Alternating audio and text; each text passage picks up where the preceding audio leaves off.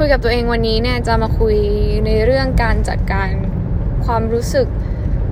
ของตัวเอง เนื่องด้วยสถานการณ์ในช่วงนี้คือมันดราม่ามากแบบ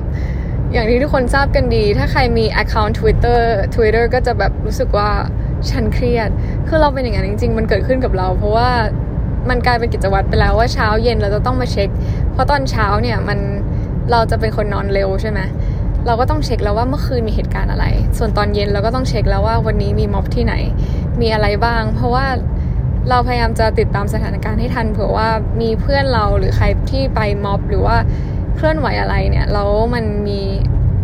เรื่องราวอะไรเกิดขึ้นเราจะได้ช่วย spread ข่าวให้ทัน อันนี้มันเหมือนเป็นหน้าที่เราไปแล้วแต่คือเรา willing ที่จะทำนะ แต่ยอมรับเลยว่าแบบ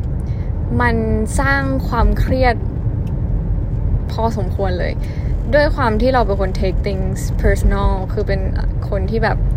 เรื่องอะไรก็เก็บมาคิด จริง ๆ เมื่อคืนถึงขั้นแบบนอนไม่หลับตีสามยังไม่นอนอะ่ะแล้วคือต้องหยุดตัวเองว่าเฮ้ยเลิกพอก่อนอะไรเงี้ยหนึ่งคือเราว่างด้วยสองแล้วก็เนี่ยดูตลอดเวลา เพราะว่ากลัวว่าจะกลัวว่าจะไม่ทัน ไม่ใช่กลัวว่าจะโฟโมนะ แต่มันกลัวเป็นในเชิงว่าแบบเราจะเตือนไม่ทัน เพราะเราเราเป็นคนที่แบบ เหมือนพอเล่นโซเชียลอยู่เราจะค่อนข้างไวกว่าคนอื่นๆ นิดนึง ก็ถ้าถ้ามีอะไรเกิดขึ้นเราก็เราว่าน่าจะเราน่าจะเป็นเสียงหนึ่งที่ที่บอกเพื่อนได้ได้ก่อนหลาย ๆ คนอะไรเงี้ยอืมทีนี้เนี่ยการความเครียดหรือความคิดอะไรต่างๆ มากมายที่มันเกิดในหัวเนี่ยมันมันเกิดขึ้นมาเรา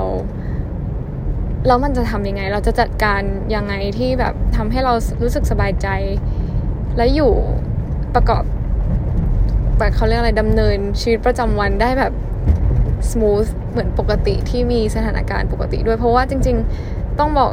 เลยว่าถ้าจิตใจไม่แข็งแรงและไม่ได้เช็คตัวเองอยู่เนืองๆก็อาจจะทำให้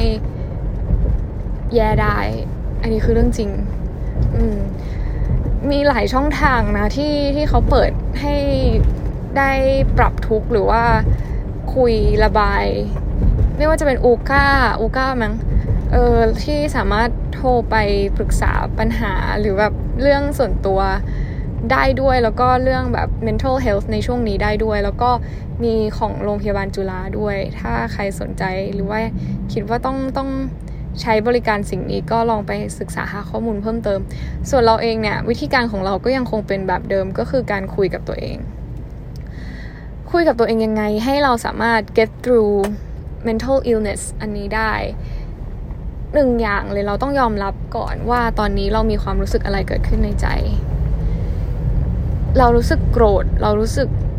เกลียด เรารู้สึกทำอะไรไม่ได้ รู้สึกไร้ประโยชน์ รู้สึกว่าแบบอยากทำอะไรสักอย่างตอนนี้ เราเชื่อว่าทุกคนหลายคนรู้สึกอะไรพวกเนี้ย ความรู้สึกพวกนี้มันต้องผุดขึ้นมาเวลาที่อ่านข่าวหรือดูอะไรต่างๆมากมาย รู้สึกเสียใจแบบ เออเนี่ยมันเกิดขึ้นกับเราแล้วเราเรารู้ว่ามันมีคนรู้สึกแบบเดียวกับเรา เราต้องยอมรับว่า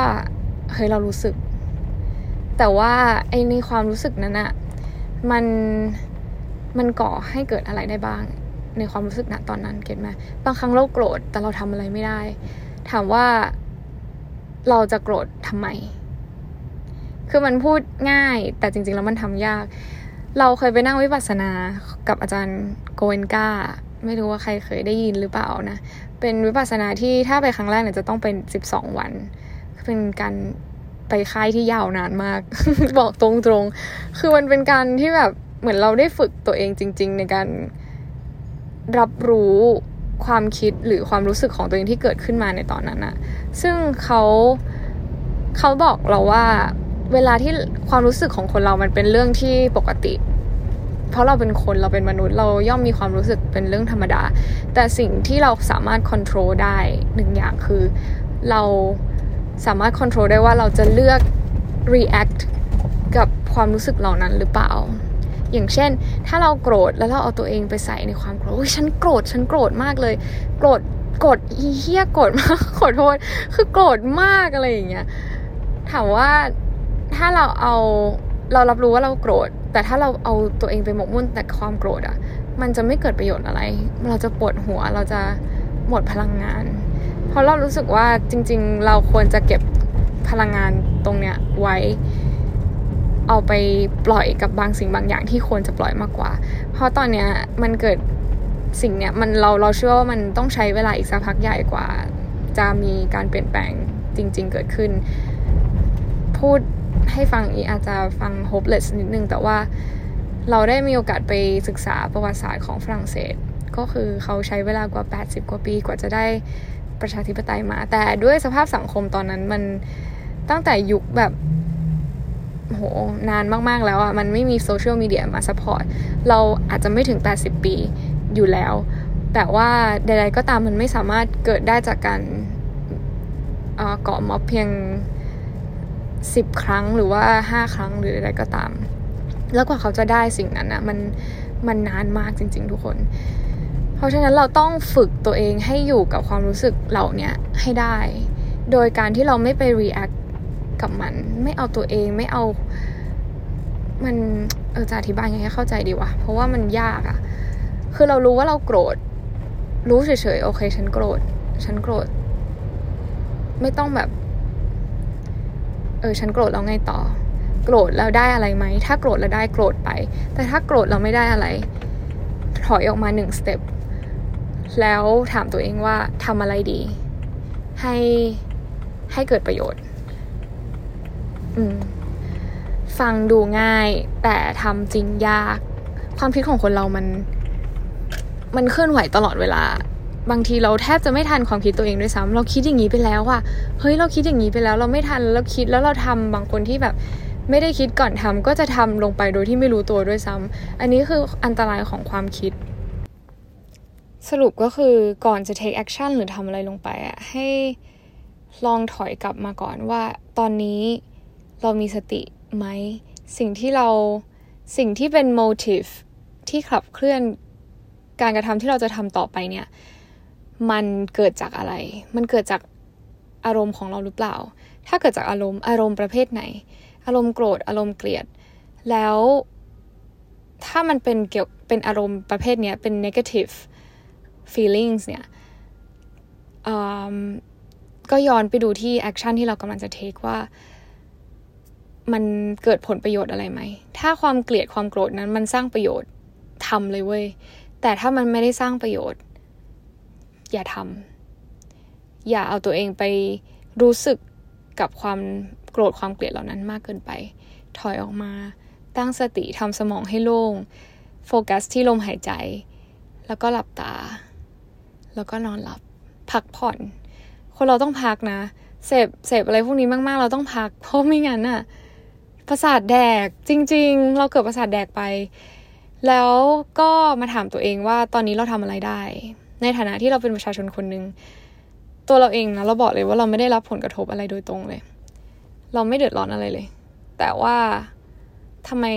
เราทนไม่ได้ที่จะต้องเห็นคนเอาเปรียบกัน เราเป็นคนทนไม่ได้กับเรื่องนี้อยู่แล้วอะเพราะฉะนั้นเราเลยจึงอยากเคลื่อนไหว แต่ถามว่าการเคลื่อนไหวของเรานั้น เราทำอะไรได้บ้าง เราโกรธเราเกลียดมากๆเลย แต่ว่าเราเคลื่อนไหวยังไงดี ให้มันเกิดประโยชน์มากที่สุด และเกิดการการขับเคลื่อนที่เห็นผลที่สุด บางคนไปม็อบ บางคนไปช่วยผู้ถูกจับกลุ่มต่างๆ เพื่อนๆเราที่เป็นทนายก็คือไปช่วย แล้วก็อีกหลาย ๆ คนที่ไปทำส่วนต่างๆ ไม่ว่าจะเป็นช่วยสนับสนุนให้คนที่ไปม็อบจากต่างจังหวัดมีที่หลับที่นอน อันนี้คือทุกคนทำหน้าที่แต่ละพาร์ท ของตัวเองได้ดีมาก ๆ เพราะฉะนั้นเรามาถามตัวเองว่าตัวเราด้วยความสามารถที่เรามีด้วยศักยภาพด้วยทุนทรัพย์ที่เรามีเราทำอะไรได้บ้าง อย่าไปคิดว่าเราไม่ได้ทำอย่างนี้แล้วเราจะผิด หรือ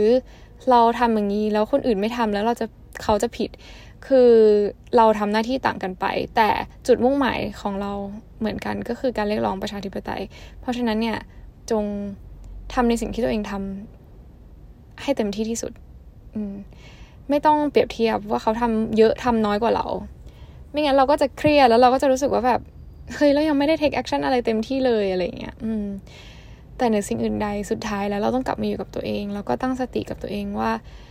เรายังมีหน้าที่ของเราที่ต้องทำและ